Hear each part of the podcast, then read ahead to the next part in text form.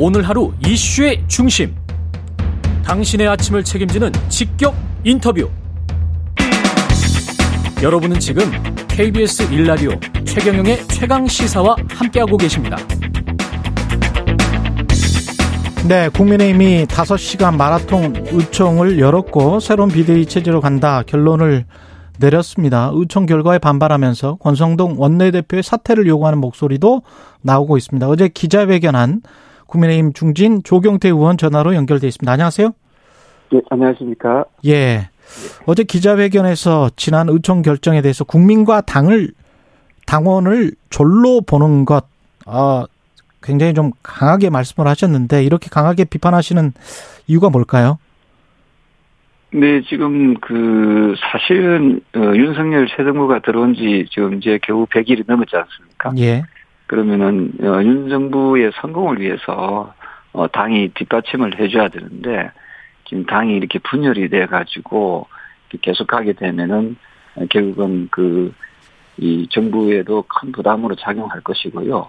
어, 또한 그 민심이 어떤 역행하는 민심은 어, 분열되지 말고 통합의 길을 가라는 그런 메시지가 아닙니까? 그리고 어, 법원의 판결을 어, 겸허하게 수용하고 받아들이는 그런 자세가 필요한데 어, 거기에 대해서 어, 지난 의총은 어, 아니 반대적인 그런 결정을 했습니다. 이 부분에 대해서 어, 지금 현재의 원내 지도부는 좀 결단해야 된다. 그런 의미를 담고 있다 보면 되겠습니다.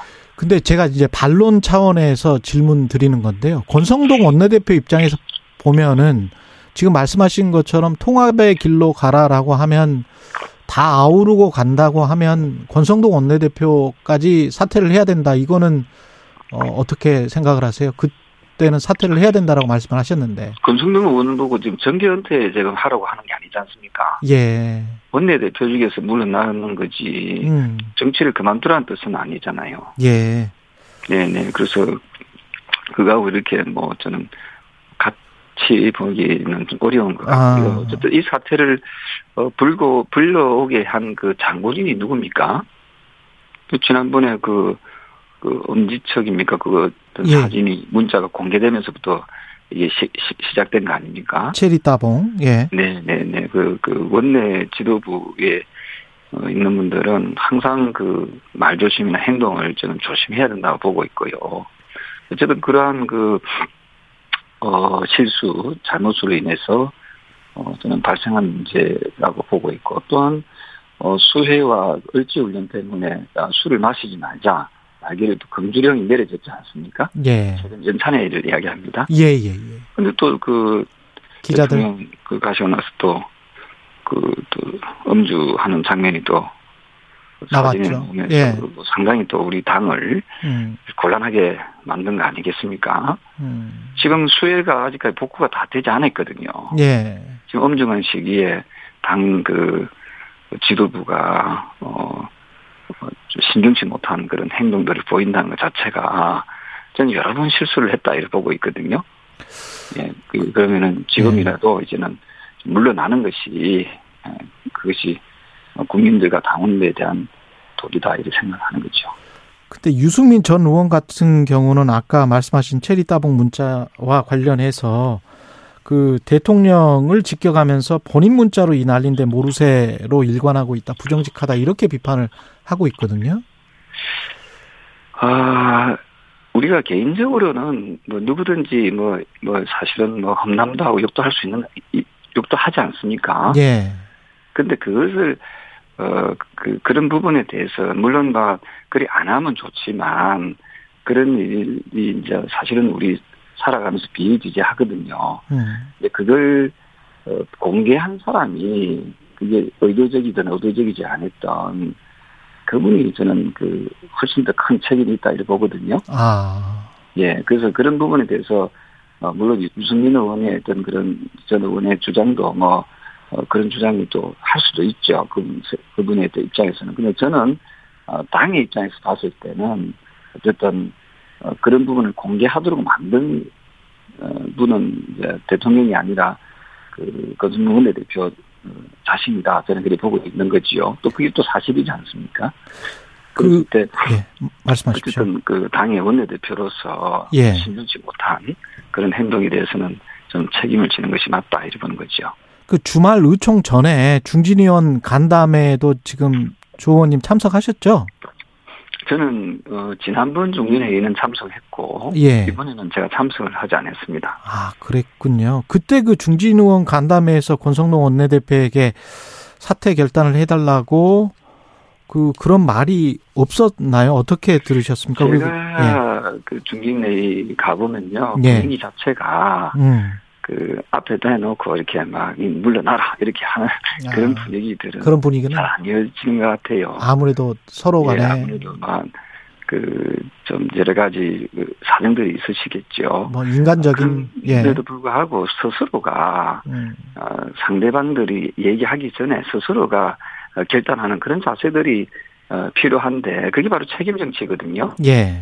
근데 이저이 보수 정당에는 우리 국민의힘이나 저 더불어민주당 진보 정당의 더불어민주당에는 이 책임 정치가 상당히 실종됐다 이런 생각이 들어요. 예. 책임질 줄 아는 그런 어, 모습들을 좀 더 솔선수범하는 모습들을 좀 보여야 된다 이런 생각을 합니다. 그러면 조 의원님 해법은 권성동 원내대표가 물러나고 새로운 비대위 체제를 구성하는 것은 반대하시는 게 아닌가요? 어떻게 되나요?